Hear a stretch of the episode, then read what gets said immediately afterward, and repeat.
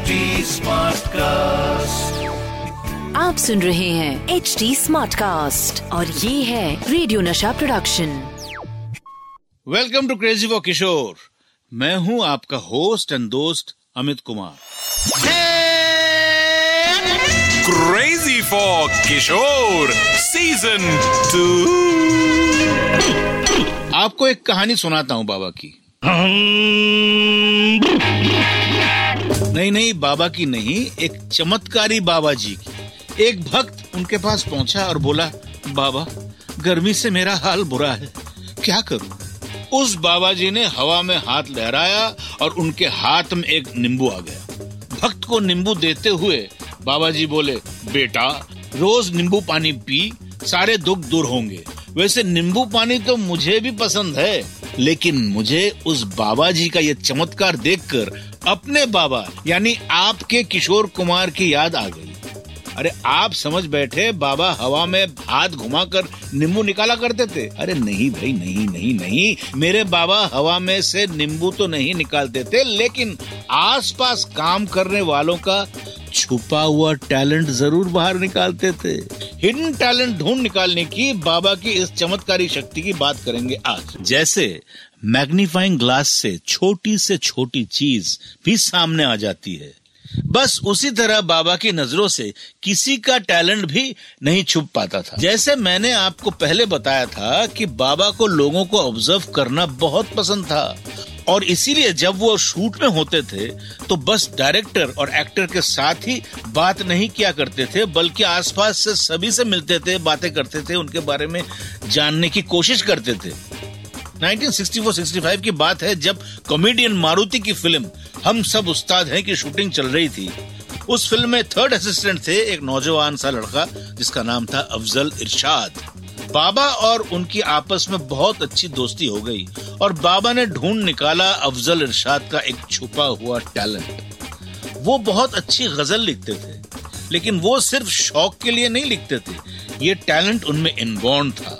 मैंने आपको बताया कि कैसे बाबा ने पहचाना असिस्टेंट डायरेक्टर अफजल इरशाद के टैलेंट को? हम सब उस्ताद हैं के बाद अफजल इरशाद हमारी होम प्रोडक्शन किशोर फिल्म्स में हम दो डाकू और दूर का रही में बतौर असिस्टेंट काम कर रहे थे। तब बाबा ने ठान लिया कि वो अफजल इरशाद के हिडन टैलेंट को ज़रूर बाहर लाएँगे और उन्हें लिखने का मौका दिया।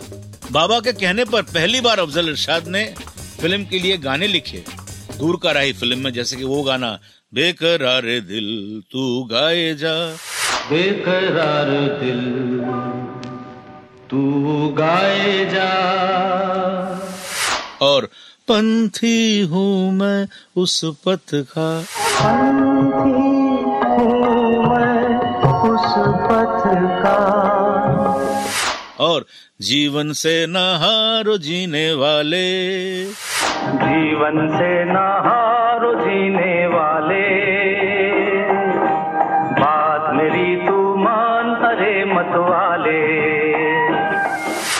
ये सब गाने अफजल इरशाद नहीं लिखे थे। अफजल इरशाद ने किशोर फिल्म्स के हम दो डाकू, दूर का राही, बढ़ती का नाम दाढ़ी, शाबाश रेडी चलती का नाम ज़िंदगी, इन फ़िल्मों में भी बतौर असिस्टेंट के तौर पर काम किया और बाबा ने उनसे और भी कई फ़िल्मों में गाने लिखवाए। तो ये था बाबा का हिडन टैलेंट खोजने का हुनर। बाबा ने उनका टैलेंट पहचाना और उसे आगे भी बढ़ाया और अफजल इरशाद फ़िल्म में गाने लिखने लगे। अफजल इरशाद की खासियत थी कि मीटर में मीनिंगफुल गाने लिखने जैसा मुश्किल काम वो आसानी से कर लेते थे। मतलब पहले से तैयार धुन पर मीनिंगफुल गाना लिख लेते थे। और बाबा तो धुन ही पहले बनाते थे। जैसे ही बाबा धुन बनाकर देते थे, अफजल इरशाद उस पर गाना लिख देते ये बहुत मुश्किल काम होता है और बहुत कम लोग ऐसा कर पाते हैं।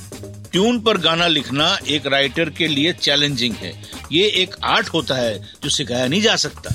पर अफजल इरशाद इसमें माहिर थे। तभी तो बाबा अफजल इरशाद पर बहुत भरोसा करते थे। आपको पता है शाबाश डैडी में जो मेरी गाई हुई पहली गज़ल है दौरे खिजा था दिल के चमन में।